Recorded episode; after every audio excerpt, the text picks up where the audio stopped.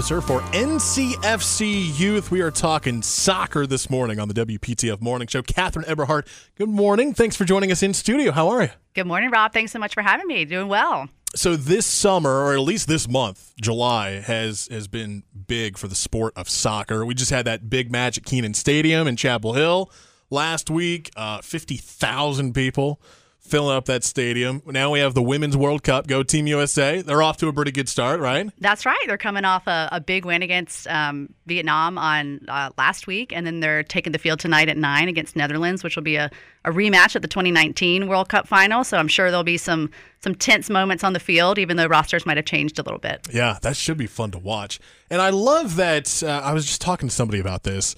I feel like during the Olympics as well. Like even if you're not a big soccer fan, even if you're not a big sports fan, but like when the Olympics come around or like the World Cup or like these big events, everyone's just like USA, like they have this American pride, like we got to root for our team. Yeah, do you, do you feel that way? Absolutely. Too? I mean, I don't think you have to be a soccer fan to get hyped for the World Cup. I mean, similar to what you just said, like I've watched the Olympics, I have become the number one swimmer fan. I never yeah. thought that I would do that, and I mean, I think everyone can jump on the train. Like it's just an exciting time. It's an exciting time on on social media, on digital media, on TV. Watching these women take the stage at a global level is just amazing and remarkable to see what they can achieve. I, I remember Katie Ledecky uh, just like I, screaming, screaming at my TV, like, "Look at how far ahead she is!" Exactly, she it's was crazy. she was laps ahead. And when yeah. I think about what we're going to see tonight, and you think about some of the women that are that are mothers on the field, some that are 18, 19 years old. I mean, it's pretty remarkable journeys for all of them. The popularity of women's soccer in general uh, has been on the rise the last few years across the country. Is that the case?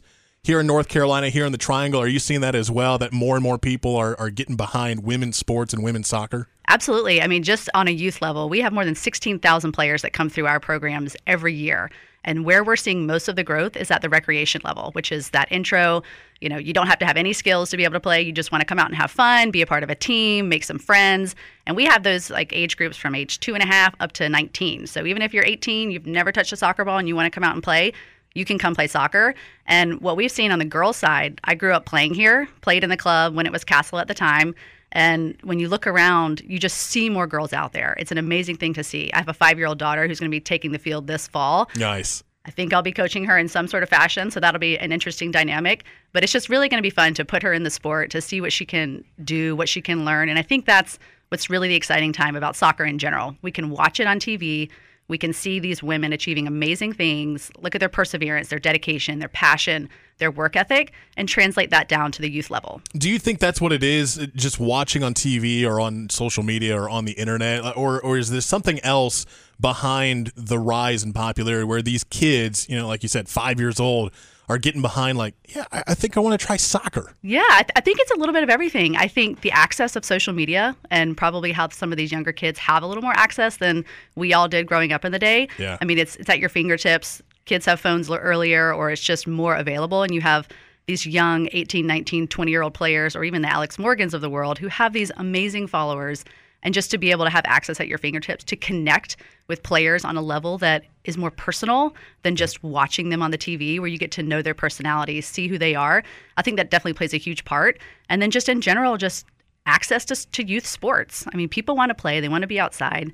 I think COVID had an impact, especially locally, when yeah. we think about just people being inside and wanting to have a place to play and be outside and be with friends that has certainly seen sort of a, an increase as well in participation. It, eh, that's a really good point. I, I feel like we're at, at, Oppenheimer and Barbie, like mm-hmm. movies. Yeah. Like people are going back to the movie theater, and I think you're we're seeing that in so many different parts of our life, where it's like you know we went one, two, three years without being able to do that mm-hmm. normally, and now people are just wanting they're they're grasping at that idea and the opportunity to just go back out there and, and, do what they did before the pandemic. Yeah, for sure. And I think that, you know, soccer is just one of those sports in general that you can pick up in different seasons. You know, you have the the fall season, the spring season, you have year round. You don't have to commit to the whole thing. It's pretty kind of flexible in how you want to play as a as a parent and as a as a kid because we know it's a family investment when you come come back to soccer. And um, yeah, I mean from the the COVID standpoint, I think that you know, we were fortunate to be able to keep offering program programming through a lot of the the pandemic and um, we were able to to keep providing a safe and sort of fun environment for kids, even when they were six feet apart. It didn't look like soccer, but I think I think families were still excited to have something for their kids to do and to wave at people across the field. And and since then, we have come a long way, and you know, really just continue to focus on making sure that we are providing that environment for the kids that that is fun, that is safe, where they have amazing coaches, whether that's volunteer coaches or staff coaches, and just making sure everyone feels supported. You mentioned fall season, spring season. When it comes to fall, it for NCFC youth, is it too late to sign up, or what? What do the leagues look like right now? From a recreation standpoint, if you just want to get out and play, you can definitely still come sign up. So we've got some roster space. Um, that window is starting to close. So if, if you've got an interest in, in signing your kid up to play, definitely check out our website and um, learn more at ncfcyouth.com. Um, and again, you don't have to have any experience to come out and play. So if you're if you're riding that that that bandwagon of soccer tonight, uh, definitely come check us out. And, and, and you also mentioned it's not just we're trying to find the next you know Alex Morgan. Where you know it, it's these kids just wanting to have fun. And sometimes I, f- I feel like we are in a world where it's just like we, we sometimes forget that at the youth level, at the high school level, at the college level. It's just like these kids. In the end, it's kids just wanting to have fun, play some sports. That's a great thing to remember, and I think we can all take away that message today. Is just it's about fun, and hopefully you see that even in the game tonight. Like these women are going to be having fun. They're going to be competing, but at the youth level, at any at any stage, you want these kids to step on that field and have fun, and that's one of our core values at NCFC Youth, and that should be emitted throughout all of our programs that you see.